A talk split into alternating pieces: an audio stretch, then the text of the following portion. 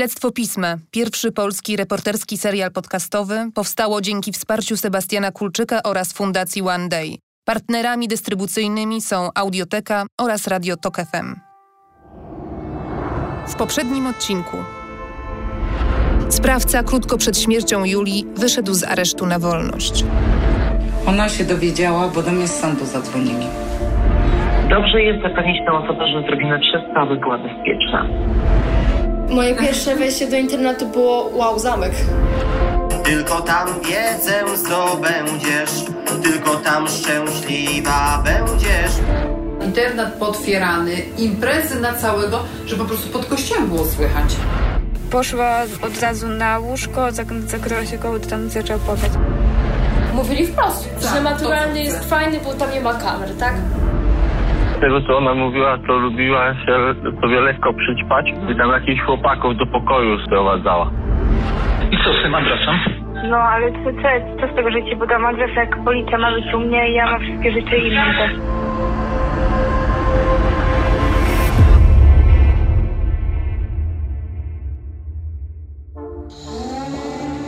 Jeden rok i trzy zagadkowe śmierci. Co łączy Nikolę, Julię i Kamilę? Czy to przypadek, że wszystkie chodziły do tej samej szkoły? Nazywam się Barbara Sowa, a to jest Śledztwo Pisma. Reporterska historia opowiadana tydzień po tygodniu. Odcinek szósty. Rachunek krzywd. To już ostatni odcinek drugiego sezonu Śledztwa Pisma. Aby poznać jego bohaterów i w pełni rozumieć historię, którą opowiadam, zacznij słuchać od początku. Imiona niektórych rozmówców zostały zmienione.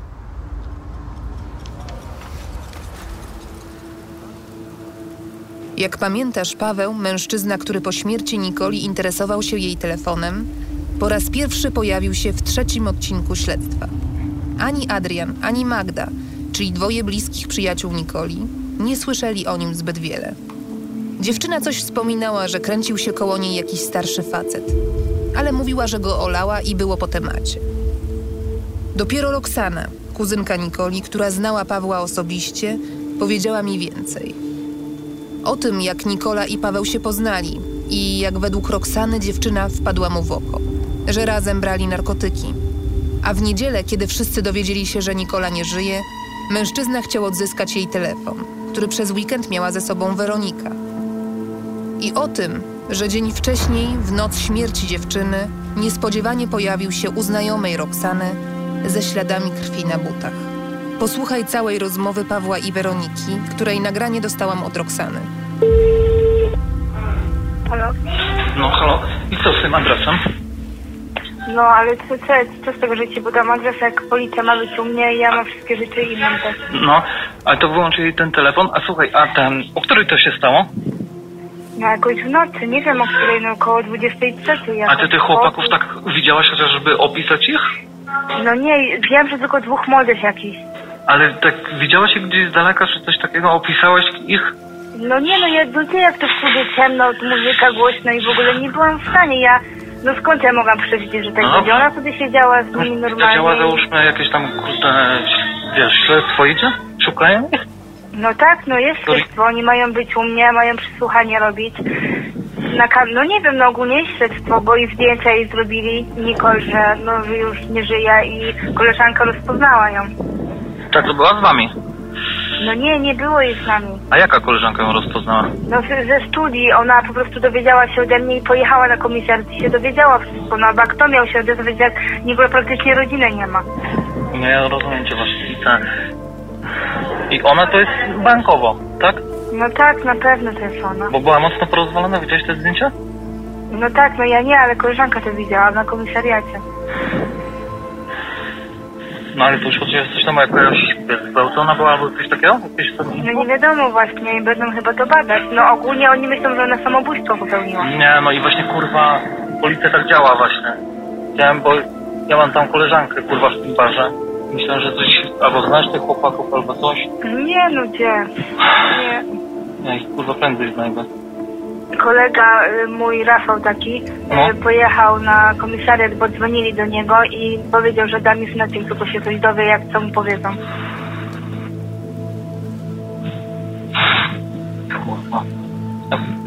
To. Jak będzie coś wiedziała... A gdzie macie ten internet? No bo to, No, no. no gdzie, gdzie wy tam śpicie? Jest blisko od tego klubu? Ja nie rozumiem, co? Mówię, blisko od tego klubu wy śpicie? Jak śpicie? Nie, w ogóle ci nie czaję facet. No ten kurwa internet, gdzie macie? Gdzie ona tam spała? No w domu dziecka, no ale ona nie spała, ona w nocy wyszła i ją pierdolną pociąg i nie żyje dziewczyna. Ja nie wiem, co sobie wjebaj, że gdzie my śpimy. Ja śpię u siebie w domu, ale ona miała być ze mną, miała wrócić ze mną, ale nie wróciła. No, a ale- ogólnie, no to jest w domu dziecka, No wiele ja, nie ale ja cię rozumiem, ale kurwa i telefon dziwnie się znalazł, kurde, ona tam, przecież z telefonem się chodzi zawsze.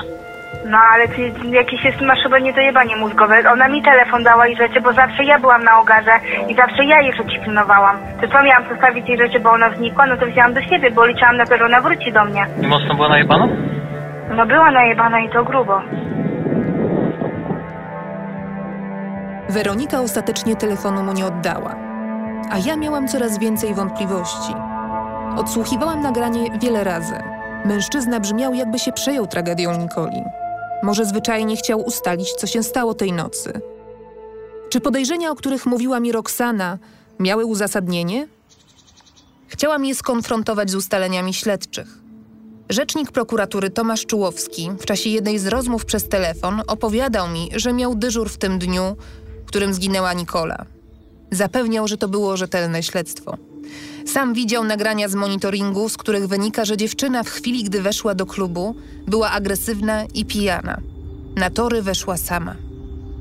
Oczywiście pytałam go też o podejrzenia Roxany. Po kilku tygodniach napisał mi tylko, że w toku śledztwa nie przesłuchiwano Pawła i nie weryfikowano jego alibi. Co więcej, przeczytałam, że oprócz babci nie przesłuchiwano też innych członków rodziny Nikoli. Czyli najwyraźniej również Roxany, jej kuzynki. Czy prokurator uznał, że wersja Roxany jest niewiarygodna? Nie włączył jej zeznań do śledztwa? Na to pytanie już nie dostałam odpowiedzi. Próbowałam to podsumować. Jeśli Nikola spotkała się tego dnia z Pawłem, to zapewne wcześniej umówiłaby się z nim przez telefon. Zostałby jakiś ślad tej konwersacji. Nie wierzę, że to umknęłoby śledczym. A krew na butach? Równie dobrze mogła to być jedynie spekulacja. Koleżanka Roxany, którą w noc śmierci Nikoli odwiedził Paweł, nie chciała rozmawiać, a mężczyzna był nieuchwytny. Nie odpisywał na moje wiadomości. Nikt nie wiedział, gdzie go mogę znaleźć, a numery telefonu, które zdobyłam, były nieaktywne. Straciłam już nadzieję, że go namierzę. Natomiast po wielu tygodniach udało mi się w końcu namówić na wywiad Weronikę, która tej nocy była z Nikolą w klubie i miała jej rzeczy. Od dawna próbowałam się z nią spotkać. Byłam nawet pod jej mieszkaniem w Lubomierzu. Ostatecznie rozmawiałyśmy przez telefon. Weronika wolała taką formę kontaktu. Dlaczego tak długo mnie zwodziła? Twierdzi, że się stresowała. Od roku chodziła na psychoterapię. Nagły skok w dorosłość i wyprowadzka z domu dziecka, a potem śmierć Nikoli. Przygniotło ją to wszystko. Dlaczego Nikola wyszła bez kurtki i telefonu? Weronika twierdzi, że wszystkie wartościowe rzeczy zostawili w aucie. Z tego co ja pamiętam, no to e, tak, no Nikola już no wiadomo była na dobrej bombie, że tak powiem. No po prostu wypiła troszkę, tak? Ja, ja tak samo. Tylko, że no Nikola już naprawdę była w takim stanie, no, zaawansowanym, tak powiem. I się nie umawiała na imprezę, na pewno nie, bo to był spontan, tak powiem, bo kolega do nas zadzwonił i się pytał, czy idziemy na imprezę. Nikola tak zbytnio nie chciała ogólnie, ale ja chciałam, bardzo było wiadomo, z imprezą, w ogóle z Nikolą i w ogóle. Na pewno na Facebooku nie pisała z kimś takim, żeby się spotkać w tym klubie. A skąd wiesz, że, że, że nie pisała, żeby... Że, A no że... dlatego, że telefon zostawiła w ogóle w aucie. Ja jej rzeczy miałam w worku. Y, No i potem po prostu, no nie wiem, no... No, no na pewno nie, bo powiedziałaby mi, że na przykład nią jeszcze i będę mi w ogóle nie odstawiła telefon, bo to był nowy telefon. Weronika nie pamiętała, z kim Nikola tańczyła na parkiecie. Nie potrafiła opisać tych mężczyzn. Wyjaśniła też, że kłótnia z Rafałem, o której wspominali mi jej znajomi, wybuchła, gdy Nikola już się zgubiła. Całą czwórką jej szukali. Ale towarzyszom skończyła się cierpliwość. Oni mieli w dupie. No ja już chciałam płakać i w ogóle i Rafał był wkurzony, że ja, że ja i to takie patologie i w ogóle. Tak nas, tak nas nazwał. Ja Aha. potem powiedziałam do honoraty, że nie ma Nikoli i chuj mnie to obchodzi, że ja nic nie idę. Rafał oczywiście, jego, jego propozycja była taka, że poszła z jakimś chłopakiem się bzykać, o tak. O pierwszej w nocy była w domu. Dlaczego przez tyle czasu nie zgłosiła sprawy na policję? Z początku nie dopuszczała myśli, że Nikoli mogłoby się coś stać. Nie chciała też, żeby dziewczyna miała problemy w domu dziecka. No, ja już przeżywałam się całą sobotę. No, a w niedzielę rano się dowiedziałam, że Nicole nie żyje. Więc ja... Ja nawet nie wiedziałam, jak mam zadzwonić i powiedzieć. No, no nie wiem, jakoś też... No, kurde, no nie wiem, jakoś tak...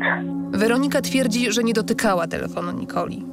Gdybym ja miała ten telefon odblokowany, to ja bym, znaczy kurczę, SMS, no nie wiem, patrzyłabym, przeglądałabym z kim napisała, czy coś, cokolwiek. A ja się bałam tego telefonu dotknąć, nawet jak jej babcia dzwoniła, żeby, no bo co miałam powiedzieć, no ten telefon leżał tylko, ona była dostępna, bo ja sama pisałam do niej. W końcu zapytałam, czy tego wieczoru brali narkotyki. Nie, nie, ziółko tam potrafiłyśmy zapalić, ale narkotyki to na pewno nie, że tam z jakiegoś czacha. Bo przecież my byliśmy w domu dziecka, tak? To na pewno nie było takiej sytuacji, że że Czech był. No bo przecież robili nam narkotyki, tak? A plotki to zawsze będą. Tak samo jak mówię, w dniu śmierci ja się niby pokłóciłam z Nikolą, no to, to też jest w ogóle nowość. No zresztą, no to jeżeli y, mieli ciało Nikoli, mogli zrobić badania, tak, tego narkotyków i by wyszło, czy Nikola brała ciacha, czy nie brała ciacha, jak to pani powiedziała. Podejrzewałam, że Weronika nie mówi mi całej prawdy. Nie tylko o narkotykach. Powiedziała, że bała się dotknąć smartfona Nikoli, a od Roxany usłyszałam, że właśnie przez ten aparat rozmawiały w niedzielę. Uznałam jednak, że konfrontacja nie ma sensu. Zrozumiałam, że Weronika jest kolejną ofiarą tej tragedii. Zapytałam tylko o Pawła. Weronika twierdziła, że go nie zna, a i Nikola o nim za wiele nie opowiadała. Powiedziała mi taką sytuację, że kiedyś, no, była na imprezie i on był busem. I że w ogóle jeździ sobie busem gdzieś tam wypełnieniem, czy że tak naprawdę on nawet nie ma, no taki, taki bardzo podejrzany, za- podejrzany typ tego chłopaka. No ale że na imprezie była, to była, była z nim w busie, no i tam doszło tam, no między innymi, nie wiem, to policja go całowali, czy coś takiego, ale czy jakiś, nie wiem, sponsoring, czy coś takiego, no to ja nie mam pojęcia, już tak naprawdę, no nie wiem. Weronika przyznała, że Paweł szukał z nią potem kontaktu. Tylko później właśnie odzywał się do mnie, że na piwo się umówić. Ale ja miałam partnera i napisał mój partner do niego i on się od, odwalił, tak? Gdy kończyłam pisać scenariusz do ostatniego odcinka, miałam za sobą 7 miesięcy prac nad śledztwem, kilkadziesiąt godzin nagranego materiału i ponad 6 tysięcy kilometrów na liczniku auta. A mimo tego wciąż dręczyły mnie pytania: co mi umknęło? Czy mam pełny obraz tego, co wydarzyło się w życiu dziewczyn? Czy jest ktoś jeszcze, kto powinien wystąpić w tej historii? O przyczynach dramatycznej decyzji Julii opowiadałam ci w poprzednim odcinku. Do zamknięcia sprawy Nikoli brakowało mi tylko Pawła. A Kamila? Odpowiedzi, jakie przesłała mi dyrektorka szkoły w Lubomierzu, rzuciły nowe światło na prawdopodobne przyczyny jej zgonu. Po śmierci Julii Kamila została wytypowana do grupy ryzyka. Dziewczyny były ze sobą związane. Wychowawcy wiedzieli też, że kilka miesięcy przed śmiercią Julii Kamila straciła ukochanego dziadka. Kamila nie chciała się spotkać z psychologiem. Dlaczego? Dyrektorka tłumaczyła oględnie, że uczniowie z małych miejscowości kryją swoje problemy i wstydzą się. Często sami rodzice każą im siedzieć cicho. Wydaje się, że chętniej z pomocy korzystają uczniowie z większych miast, gdzie istnieje duża anonimowość. Kamilę wspierał za to jeden z wychowawców, nauczyciel lotnictwa, do którego miała zaufanie. Cytowałam go w pierwszym odcinku śledztwa. W grudniu przed śmiercią Kamili nie zauważył żadnych objawów załamania. Z Kamilą był jednak inny problem. Dowiedziałam się, że dziewczyna dwa razy zasłabła na terenie szkoły. Bywało, że wychowawcy jechali z nią do szpitala. Powód? Dieta, bo Kamila odmawiała jedzenia niektórych pokarmów. Oraz astma.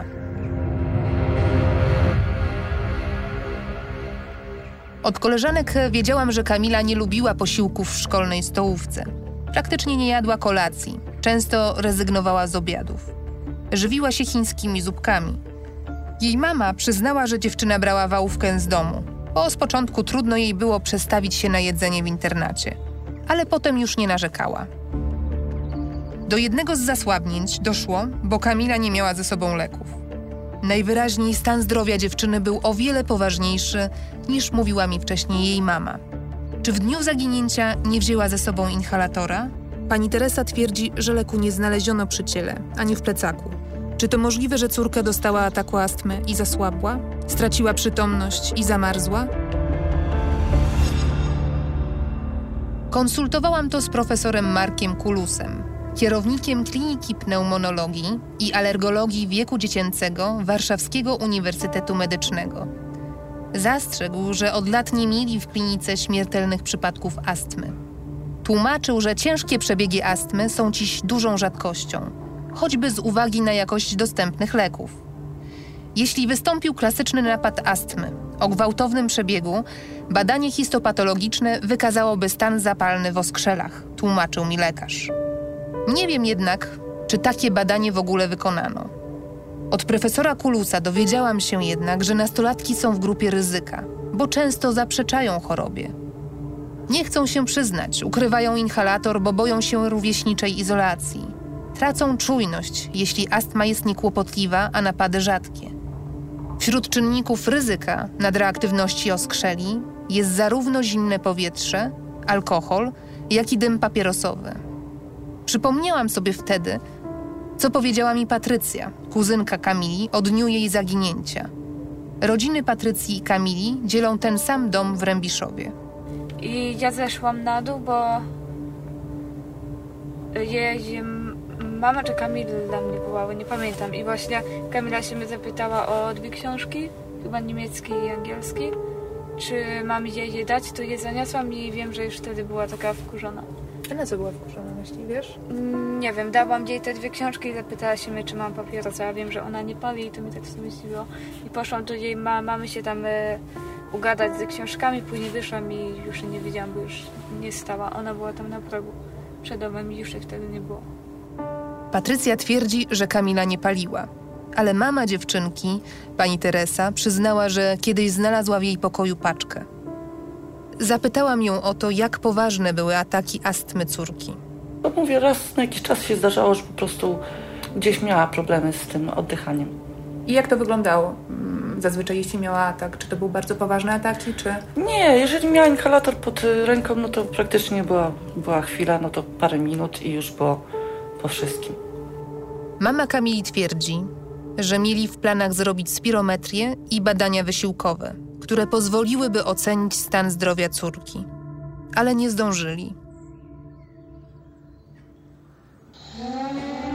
Z długo oczekiwanej odpowiedzi prokuratury w Jeleniej Górze dowiedziałam się, że we krwi Kamili nie wykryto żadnych substancji psychoaktywnych, tylko alkohol. I to całkiem sporo 1,4 promila. O jakich nieustalonych substancjach, które mogły się przyczynić do jej śmierci, pisał prokurator w postanowieniu o umorzeniu śledztwa? Waldemar Engel, który przeprowadzał sekcję zwłok Kamili, nie chciał rozmawiać o jej wynikach. Wyjaśnił bardzo ogólnie, że akt zgonu zazwyczaj przygotowuje się, zanim lekarz dostanie wyniki toksykologii. Trzeba przecież wydać ciało bliskim, aby mogli pochować zmarłego.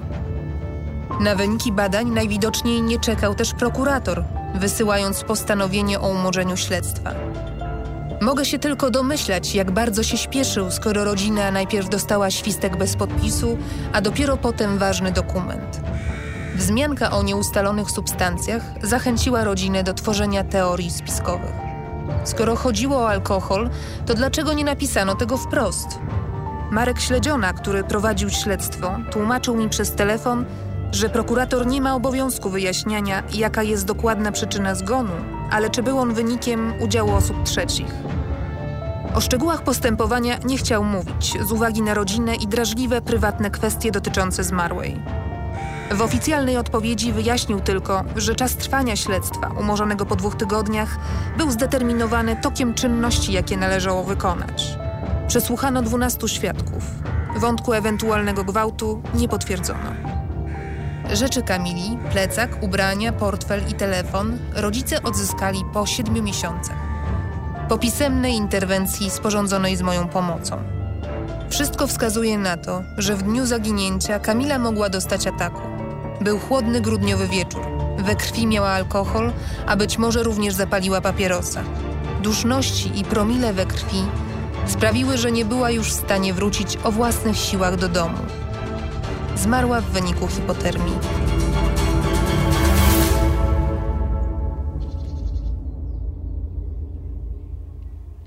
Czy tragediom dziewczyn można było zapobiec? Nikola była już dorosła. Choć nadal mieszkała w domu dziecka, to sama odpowiadała za swoje życiowe wybory. Ale Julia i Kamila nadal chodziły do szkoły. To właśnie szkoła i przede wszystkim internat były ich drugim domem. Tam spędzały najwięcej czasu. W poprzednim odcinku dużo miejsca poświęciłam na rozmowy o działaniach postwencyjnych. Ale przecież opieka pedagogiczno-psychologiczna w szkole to nie tylko gaszenie pożaru po tragedii, ale przede wszystkim profilaktyka. Czy placówka zapewniła im odpowiednią opiekę? Wielki plus dla lubomierskiej szkoły za to, że zatrudnia psychologa. W Polsce to wcale nie jest standard. Mikołaj Wolanin z Fundacji na Rzecz Praw Ucznia wylicza, że na około 20 tysięcy szkół dla dzieci i młodzieży zatrudnionych jest nieco ponad 10,5 tysiąca psychologów. I nie wiadomo, ile z tych osób pracuje w szkołach, gdzie jest więcej niż jeden psycholog. Także połowa polskich uczniów, polskich dzieci, polskiej młodzieży nie ma jak podejść um, do zaufanego psychologa, który będzie w ich szkole, by powiedzieć o swoich problemach, no i przez to oni się mogą potem zamykać, prawda, e, nie mówić o swoich problemach rodzicom czy, czy znajomym, co może doprowadzić do takich przykrych sytuacji jak samobójstwo czy, czy może choroby psychiczne. Fundacja na początku pandemii apelowała do Ministerstwa Edukacji Narodowej o wprowadzenie obowiązku zatrudnienia psychologa w każdej szkole i audyt poziomu opieki psychologicznej. Bo szkoły to instytucja na pierwszej linii ognia w walce z plagą depresji i rosnącymi problemami emocjonalnymi dzieci.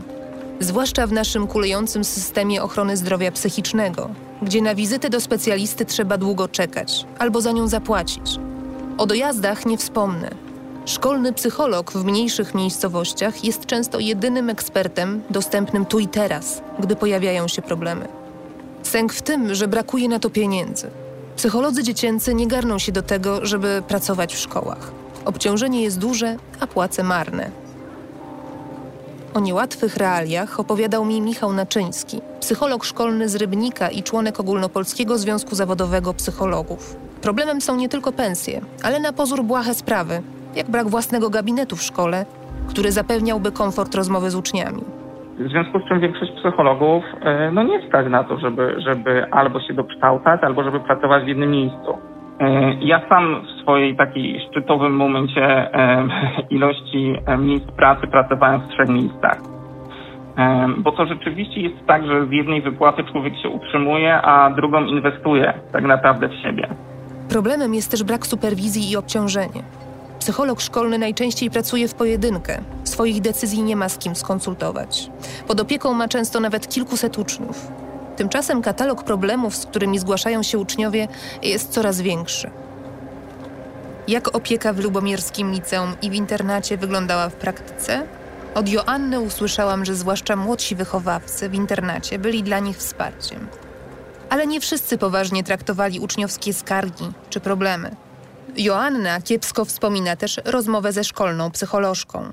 Pani psycholog była osobą, która po prostu no dobra, mów sobie, mów, a ja po prostu posiedzę, po paznokcie pooglądam. Po prostu pani psycholog to była naprawdę jedna wielka ściema. Podobne opinie słyszałam od uczniów nieistniejącego już gimnazjum imienia Hieronima Wietora, które mieściło się w tym samym budynku. Uczniowie mieli tych samych nauczycieli i korzystali z tej samej pomocy. Jeśli chodzi o mm, pomoc psychologiczną w tej szkole, to jest strasznie cienko, że tak powiem. Jest po prostu zerowa. No tak, tak, naprawdę, jest zerowa. Wielu moich rozmówców miało poczucie, że ich problemy nikogo w szkole nie obchodzą, że muszą sobie radzić sami. Opowiadali też, że uczniowska krytyka spotyka się z ostrą reakcją szkoły. Usłyszałam o dziewczynie, która poskarżyła się na Facebooku i dostała ultimatum Kasuj wpis albo wyrzucimy cię ze szkoły. Pytałam dyrektorkę o tę sprawę. Wyjaśniała, że nauczyciele, których uczennica oceniła na podstawie swoich domysłów, domagali się usunięcia kłamliwych wpisów, gdyż w przeciwnym razie wytoczą sprawę sądową za zniesławienie. Nie było mowy o wyrzucaniu czy o karach dyscyplinarnych. Zresztą uczennica sama korzystała z pomocy psychologicznej. Potem przyznała, że wyładowała frustrację, bo dowiedziała się, że mama nie wróci na święta i będzie sama. Do przeprosin dołączyła właśnie jej mama, która zadzwoniła z Niemiec. Zastanawiałam się, czy reakcja szkoły nie była przesadzona. Ale prawdą jest, że pracę psychologa łatwo bezpodstawnie skrytykować. Przez to czasami psycholodzy szkolni stykają się z taką opinią, że to jest osoba, która w szkole pije kawę i siedzi w gabinecie i w sumie nic nie robi. E, No jest to opinia dość krzywdząca, ale rzeczywiście jakby tej pracy nie widać e, tak od razu, co przekłada się też na takie nierozumienie naszego zawodu, tak, i naszej grupy zawodowej. Michał Naczyński wymienił mi kilka własnych pomysłów na przyciąganie uczniów. Poza uczestniczeniem w lekcjach i autorskim programem zajęć o relacjach, emocjach i komunikacji. W gabinecie ma fotele bujane, a z uczniami gra w ping-ponga. Ale to są metody skuteczne w szkole podstawowej. No ale wydaje mi się, że, że na przykład na etapie mm, technikum czy liceum, to jednak ten psycholog będzie bardziej obecny w tym swoim gabinecie. Też jako taka osoba niezależna trochę od grona pedagogicznego. Bo proszę zobaczyć, jeżeli e, taki uczeń szkoły średniej ma przechodzić do tego psychologa i rozmawiać o czymś, co jest dla niego trudne, e, to potrzebuje też dużej takiej bazy mm, dotyczącej zaufania. Jeżeli to jest taki psycholog, który, prawda, bardzo mocno, nie wiem, jest zintegrowany z gronem pedagogicznym i z nauczycielami, to niezależnie od tego, czy, czy profesjonalnie, czy nie zachowa tą tajemnicę, to u tych nastolatków może się pojawić wątpliwość, czy oni mogą się zgłosić w ogóle do tego psychologa, czy on tego nie rozgada. Zaufanie to kluczowa kwestia. Gdy nastolatek raz się sparzy, więcej nie poprosi o pomoc. Bagatelizowanie jego problemów to prosta droga do tego, by gabinet omijał szerokim łukiem. I jeszcze zniechęcił do tego swoich znajomych. Bogdan Łużny, który obecnie kieruje miejscowym ośrodkiem pomocy społecznej, jest terapeutą po krakowskim Centrum Psychodynamicznym. Okazało się, że kilka lat temu ściągnięto go do pracy po godzinach w lubomierskim internacie. Miał być wsparciem dla wychowawców. Personel sobie nie radził.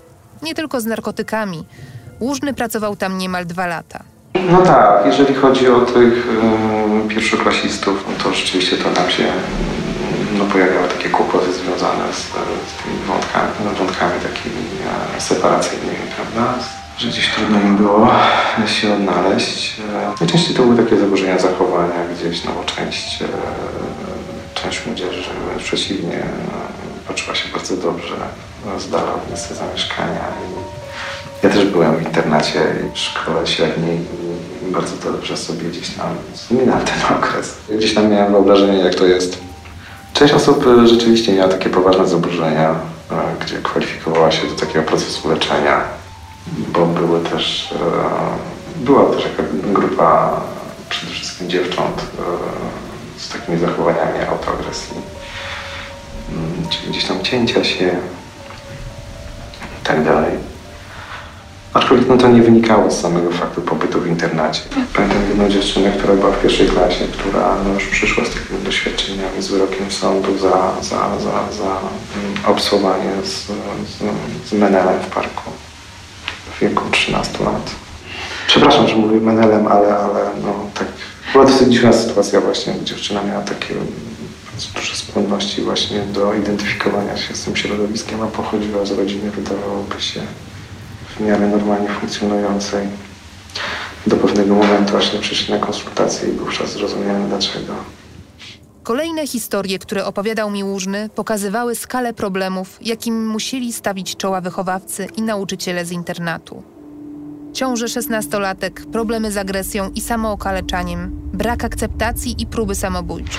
Właściwie tym powinni się zająć rodzice, tak? W miejscu zamieszkania powinni się leczyć. Teraz pytanie, jak można leczyć dziecko, które od poniedziałku do piątku jest w internacie. Jest jakaś luka ewidentna. Nie? A rodzice? No cóż, bywało różnie. Wychowywanie nastolatka, zwłaszcza z problemami, przerastało ich. Niektórzy wysyłali dziecko do szkoły mundurowej z internatem, licząc, że pozbędą się problemu. A wychowawcy, emerytowani policjanci czy wojskowi naprostują im dzieciaka. Nagle, nagle ubiorą mundur, tak, no to wybijać, tak? Będą być może bardziej poważni i tak dalej, i tak dalej. To oczywiście się nie dzieje. A to, co było takie dominujące rzeczywiście, nie, w rozmowach z tymi dzieciakami, to to, że, że no właśnie, że one kurczę były już wypychane do tego, nie, do tego internatu. Jak ja pamiętam, jak ja miałem e, iść do internatu, to ja musiałem walczyć o to, że ja chcę być w internacie. Nie? Musiałem, że tak powiem, walczyć z tymi lękami moich, e, mojej matki. Nie? A, no bo to jest takie oczywiste. Nie? Natomiast tutaj tego nie widzę. Po niespełna dwóch latach szkoła zakończyła z nim współpracę. Jak twierdzi Łużny, zdecydowały względy finansowe. Dyrektorka zespołu szkół w Lubomierzu wyjaśniła, gdy został przyjęty na niepełny etat psycholog szkolny, wygasła potrzeba zatrudnienia terapeuty, którego pracę bardzo szanowaliśmy. Ale potem przyznała, że szkoły same sobie nie radzą. Jej zdaniem potrzeba więcej pomocy specjalistycznej, profesjonalnych terapii prowadzonych przez fachowców, zwłaszcza psychiatrów. Eksperci, z którymi rozmawiałam, zwracali uwagę, że psycholog czy pedagog w szkole powinni być aktywni i sami wyławiać zagrożonych uczniów, szukać sposobów na to, by do nich dotrzeć, zwłaszcza jeśli uczeń jest zamknięty w sobie, jak Julia, i często opuszcza lekcje. Trudno przecież oczekiwać, żeby Wagarowicz zgłosił się na ochotnika do gabinetu i otwarcie przyznał: tak, mam problem. Z psychologiem ani z pedagogiem ze szkoły w Lubomierzu nie udało mi się spotkać. W imieniu szkoły wypowiadała się jedynie pani dyrektor, która zapewniała mnie, że stale zachęcają oni uczniów do dzielenia się swoimi problemami. W jaki sposób? Dyrektorka wymieniała obchód pokoi w internacie w pierwszych tygodniach września, czy zajęcia integracyjne dla uczniów klas pierwszych i warsztaty. W naszej opinii pani psycholog jest osobą rzetelną, kompetentną i zaangażowaną, napisała Joanna Paśko-Sikora. Na stronie internetowej szkoły, w zakładce Strefa Psyche, znalazłam zdjęcia z wyjazdu koła psychologicznego do Wrocławia i linki do artykułów na temat fitnessu dla mózgu czy ćwiczeń z uważności. Nie ma tam telefonu ani adresu e-mail do pani psycholog. W trakcie pandemii szkoła publikowała za to telefon do powołanego w tym czasie Ośrodka Środowiskowej Opieki Psychologicznej i Psychoterapeutycznej dla dzieci i młodzieży w Lwówku Śląskim. To efekt najnowszej reformy resortu zdrowia i dowód na to, że powoli coś się rusza w temacie ochrony zdrowia psychicznego. Zadzwoniłam tam, żeby sprawdzić, ile czasu trzeba czekać na wizytę. I byłam zbudowana, bo okazało się, że termin znaleźli już dwa dni później. Sęk w tym, że w całym Dolnośląskim takich ośrodków jest jak na razie dziewięć, z czego sześć we Wrocławiu. To, co mnie jeszcze pozytywnie zaskoczyło, to fakt, że wielu nastolatków, z którymi rozmawiałam, otwarcie przyznawało się do tego, że potrzebowali pomocy. Nie kryli tego. Byli dojrzali i świadomi, wolni od stereotypów. Podziwiałam ich za to. Magda, przyjaciółka Nikoli, opowiedziała mi, że w gimnazjum walczyła z depresją. Ale jak ocenia, odpowiednią pomoc znalazła dopiero poza szkołą. Nie było pomocy w ogóle. I to się nie zmieniło do tej pory, bo gadałam z kuzynką, która do tej pory chodzi do szkoły. Koleżanka jej zgłosiła, że koleżanka ma myśli samobójcze, że ma taką po prostu jakąś. No, sama sobie to stwierdziła, może tak nie jest, może dziewczyna sobie nakręciła, ale zgłosiła do pedagoga w gimnazjum, że. e, no po prostu dziewczyna ma jakiś problem. To pedagog powiedział, że z nią porozmawia. Porozmawiał z nią raz, powiedział jej, nie martw się, wszystko będzie dobrze i tak się skończyła rozmowa. A dziewczyna mogła być kolejną osobą, która się, nie wiem, popełni samobójstwo. Bo taka jest prawda. No, dlatego tutaj nie ma pomocy. Ja pamiętam zresztą, jak też, jak ja chodziłam tutaj, to oni, żeby po prostu łatwiej im było wysłać yy, osobę z podejrzeniem jakiejś depresji, nie depresji na yy, badania narkotestem, że czy wyjdzie, czy nie wyjdzie, bo jak yy, głównym powodem depresji było więc już to, że ktoś ćpa. Nie może ktoś po prostu mieć y, złych relacji w domu, nie ma innych powodów po prostu. To wszyscy byli spychani tak naprawdę na, jedno, na jedną linię, wszyscy byli ćpunami i z dzieci ćpuny robi, ćpunów robili. I Czy też od razu usłyszałaś, że od razu cię wysłali na narkotesty? Tak, ja miałam narkotesty w gimnazjum, w szkole. Tak, w szkole. Poszłaś po prostu podzielić się problemem i, i co, wysłali cię na randkę? E, to nie było tak, ja nie chciałam chodzić do szkoły. Magda dziś jest pewną siebie piękną, młodą kobietą, która potrafi mówić o swoich uczuciach. Wie, jak ważne jest, by nie dusić problemów w sobie. Nauczyła się tego w czasie spotkań z psychoterapeutą. Dziewczyna krytycznym okiem patrzyła na swoje otoczenie. Nie miała też dobrej opinii o lubomierskim internacie. Mówiło się złe rzeczy. To znaczy? No, że tam jest po prostu syf. I to jest takie... Patologia tam się szerzy. Ponoć gdzieś te, te dzieci tam chleją, gdzieś pijane wracają. Wiesz, zresztą jak ja pamiętam, jak ja chodziłam tu do gimnazjum, tak jak licealiści przychodzili, to, to ja wiem, co, co oni tam robili. Bo ja tam miałam WF na sali w internacie. To tam były zadymy nieraz, że po prostu bardzo dużo osób wylatywała z internatu przez to, że e, pili czy, czy palili w pokojach. No tam choć pani to już nie wspomnę. Dużo jest narkotyków? W Żołomierzu strasznie. To jest co druga osoba. Taka jest, chodzi zabrana. Zapytałam więc, jak szkoła walczy z narkotykami. Dyrektorka przyznała, że sytuacja była poważna kilka lat temu. Jako jeden z powodów wskazując braki kadrowe w lokalnej policji. Kilku przeciążonych pracą policjantów na powiat, który liczył kilkadziesiąt wsi i miasteczek, to zbyt mało, napisała. Ale jej zdaniem problem dziś jest marginalny. Dilerzy zniknęli ze szkoły i z internatu. Ryzyko wpadki było dla nich zbyt wielkie. A to wszystko dzięki akcji Stop Narkotykom, jaką szkoła zainicjowała z policją. To władze miasta sfinansowały nadgodziny dla funkcjonariuszy. Policja zaczęła się częściej pojawiać na terenie szkoły i internatu. Rzeczywiście, od uczniów słyszałam, że regularnie zdarzały się wyrywkowe kontrole prowadzone przez policjantów z psami. Dyrektorka wyliczała też, że zakupiono narkotesty, pakiet filmów edukacyjnych o zgubnym wpływie nadużywania alkoholu czy narkotyków i alko oraz narkogogle, które miały uświadamiać, jak alkohol i środki psychoaktywne upośledzają zmysły. Niestety, to czego o narkotykach w życiu młodzieży dowiedziałam się od znajomych Nikoli, Julii i Kamili, przeczy temu optymistycznemu obrazowi.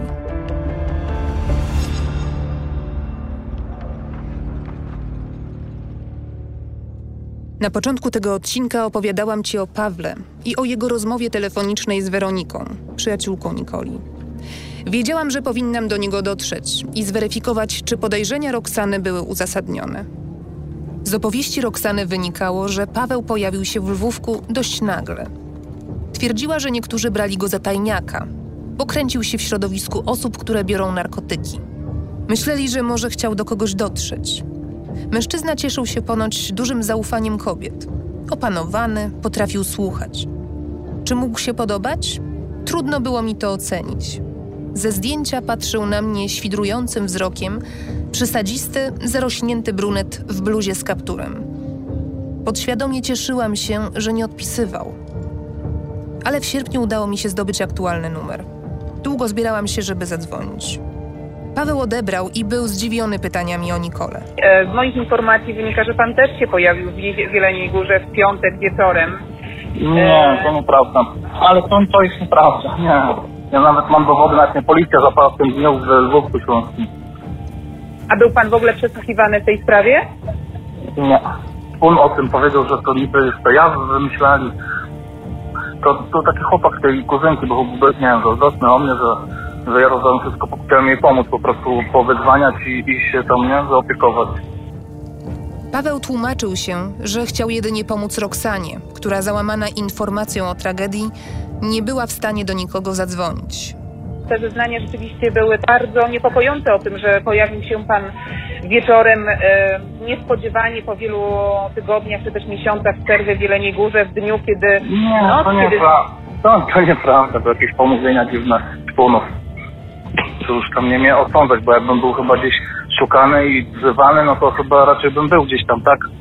Niż się z tego to się śmiać. E, no bo to jest taka teoria się pojawiła, że, że pan się pojawił wieczorem ze śladami krwi na butach. Takie, taką historię A usłyszałam. no to właśnie, no to, to, to właśnie mnie więcej ćpają i niech takie rzeczy mówią, no to... A wie pan, kto jest No. autorem tych, tych teorii? No już mówiłem, że nie wiem, no Boże. Ale podejrzewam, że partner tej kuzynki. Ze Mhm. scen takich zazdrości, nie? Że ja tam, tą- bo ja ją dłużej znam, tą dziewczynę i po prostu ja tylko wydzwaniałem się nawet jej babci, bo jej babcia była w domu, nie? Nikoli babcia, tak? Tak. Mhm. No gdzie? Ja bym jak się dowiedział, co, to, co tam zrobił, to samemu chyba go udusił. E, a proszę powiedzieć, a co pana łączyło z Nikolą? A tam? No ja ją tam trzy razy podwoziłem, ale to już kupę czasu temu, bo to jest jej kuzynka i ona gdzieś w jakichś domach takich tam mieszkała, ja nie wiem. I z tą Roxaną i kuzynką ją nieraz gdzieś tam odwoziliśmy albo coś takiego, nie? Ja i tam zupełnie tam nawet nie znam tej dziewczyny, bo jest za młoda do mnie. Mhm. Bo usłyszałam też taką teorię, że pan się podobno przyznał, że razem braliście narkotyki. A, to, to już w ogóle pomówienia. Zapytałam Pawła, dlaczego tak interesował się telefonem Nikoli. Ale nas zadziwiło to, bo ta Roxana płakała. Jeżeli e, ktoś mówi, że ona nie żyje, a jest aktywna na Facebooku, no to chyba bardzo dziwne, tak? I dzwonimy pod ten telefon, a jeszcze ktoś go odbiera. No to w ogóle to było dziwne do mnie. A telefon to jest naj, najgłówniejszą rzeczą taką do, do sprawy, tak? Tylko policja nie potrafiła go zabezpieczyć, albo ona nie powinna, jak że koleżanka zginęła, to go oddać. Paweł zaprzeczył, że zna kogokolwiek ze znajomych Nikoli, którzy byli z nią w klubie. Na pytanie o to, co wydarzyło się jego zdaniem w Skylabie, odpowiedział. Szczerze nie wiem, bo ta później, co tego Roxana mi opowiadała, to dwa tygodnie przed tym gdzieś tam zęby wybiła. Jakieś towarzystwo wpadło takie dziwne, nie wiem. Ale mówi pan o tym towarzystwie, które było z nią w Ja nie Skylabie? wiem szczerze, kto tam był i tak dalej, tak? Ja nawet nie wiem, gdzie ona była dokładnie i powiem, że Jelenia Góra, bo ja tam Jeleni to nawet nie. A nie zna pan tych, no bo ja słyszałam, że pan też Nie, bo, e, ale to, Rafała. pani co, ja mam 35 lat, a ona miała 20, tak? To gdzie to, to nie mój w ogóle wiek, żeby być z gówniarzami, bo ona dzień dobry więcej mi mówiła niż ja ją znałem. Czy wszystko, co usłyszałam, to rzeczywiście pomówienia?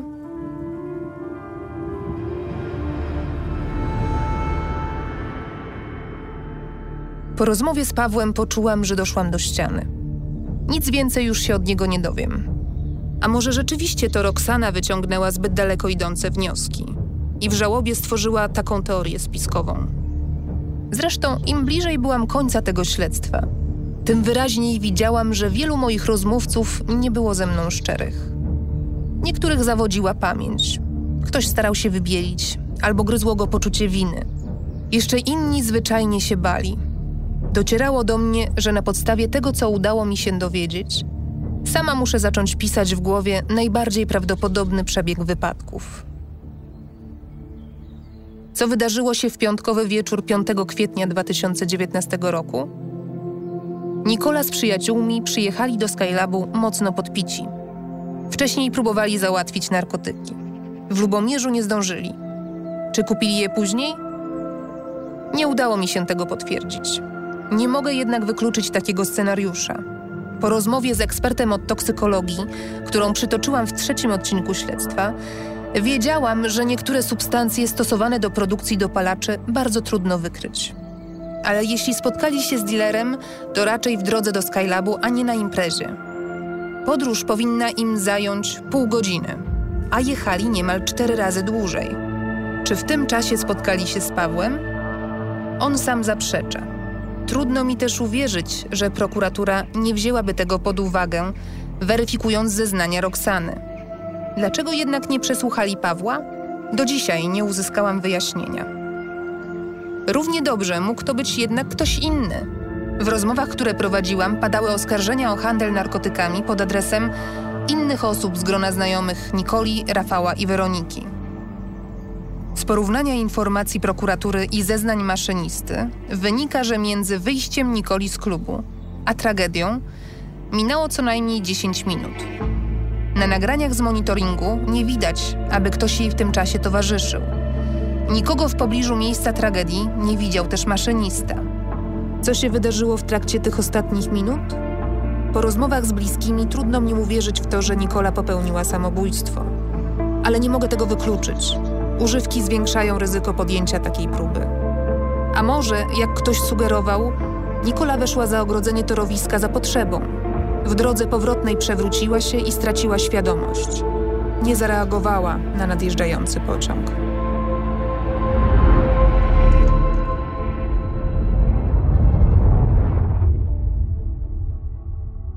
Gdy zaczynałam śledztwo, mając tylko strzępki informacji, w głowie tworzyłam różne scenariusze śmierci Julii, Kamili i Nikoli.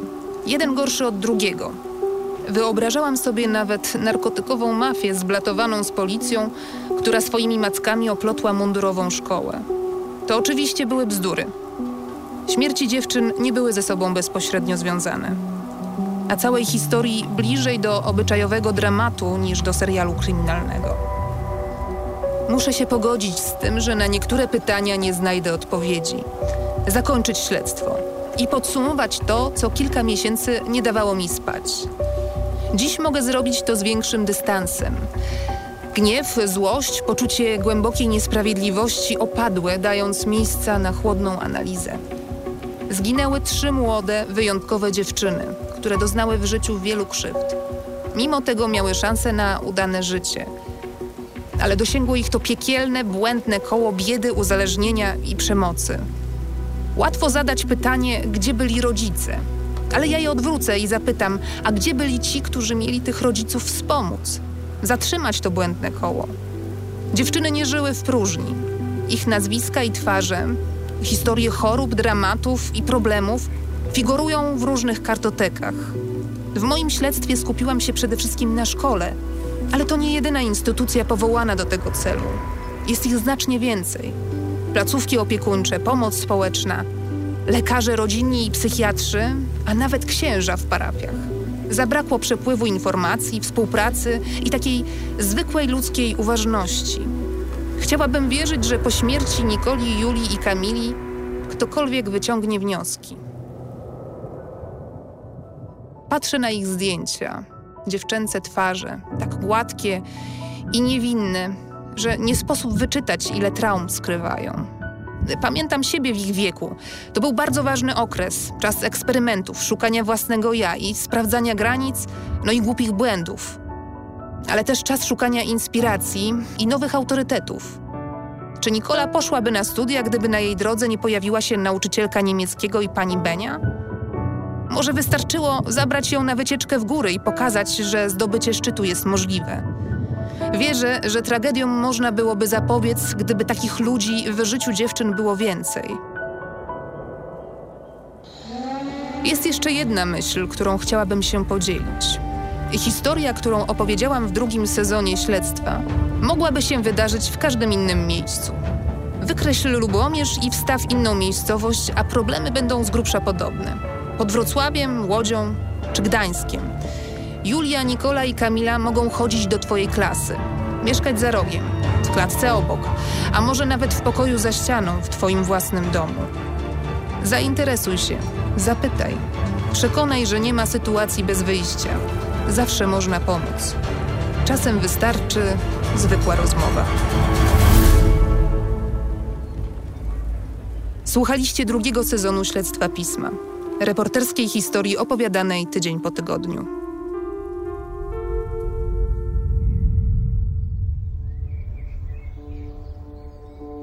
Nazywam się Małgosia Zmaczyńska i prowadzę podcast radioaktywny oraz Zmacznego. Śledztwo pisma śledzę od samego początku, ale ten sezon jest dla mnie szczególny, ponieważ dotyczy historii z moich rodzinnych stron. Ta historia dotyczy osób, które samotnie borykały się ze swoimi problemami. Dlatego podaję numery miejsc, do których ty, ktoś z Twoich bliskich lub znajomych może bezpłatnie zadzwonić i poprosić o pomoc, albo po prostu porozmawiać. Jeśli zmagasz się z trudną sytuacją, nie wiesz co zrobić, zadzwoń. Podziel się tym, co przeżywasz. Zapewnią ci bezpieczeństwo i dyskrecję. Pomogli już wielu. Zadzwoń pod bezpłatny numer 800 70 42 Całodobowego Centrum Wsparcia dla Osób w Kryzysie. Możesz też napisać maila lub skorzystać z czatu na stronie liniawsparcia.pl. Telefon zaufania dla dzieci i młodzieży to 116 111. Jest bezpłatny i czynny codziennie całą dobę. Podobnie jak infolinia dla dzieci i młodzieży, rodziców oraz pedagogów, działająca pod numerem 800 080 222. Jeśli ty, ktoś z Twoich bliskich lub osób, które znasz, doświadcza przemocy, skontaktuj się z ogólnopolskim pogotowiem dla ofiar przemocy w rodzinie Niebieska Linia. Dzwoniąc pod całodobowy i bezpłatny numer 800 120 002.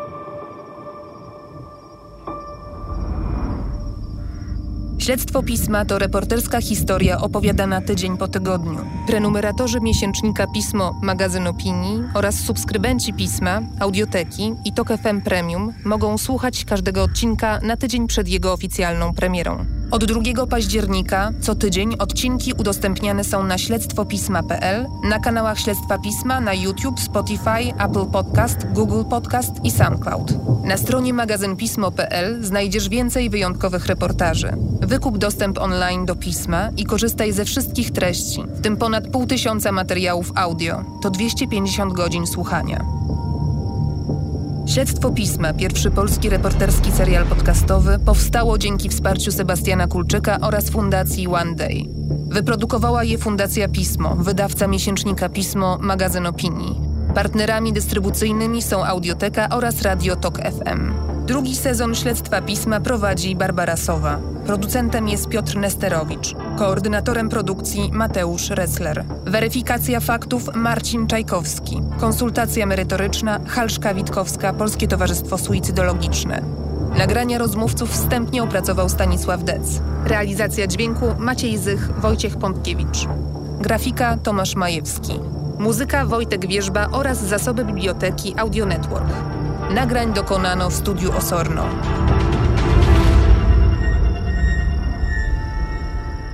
Śledztwo pisma wiele zawdzięcza Monice i Justynie. Dziękujemy.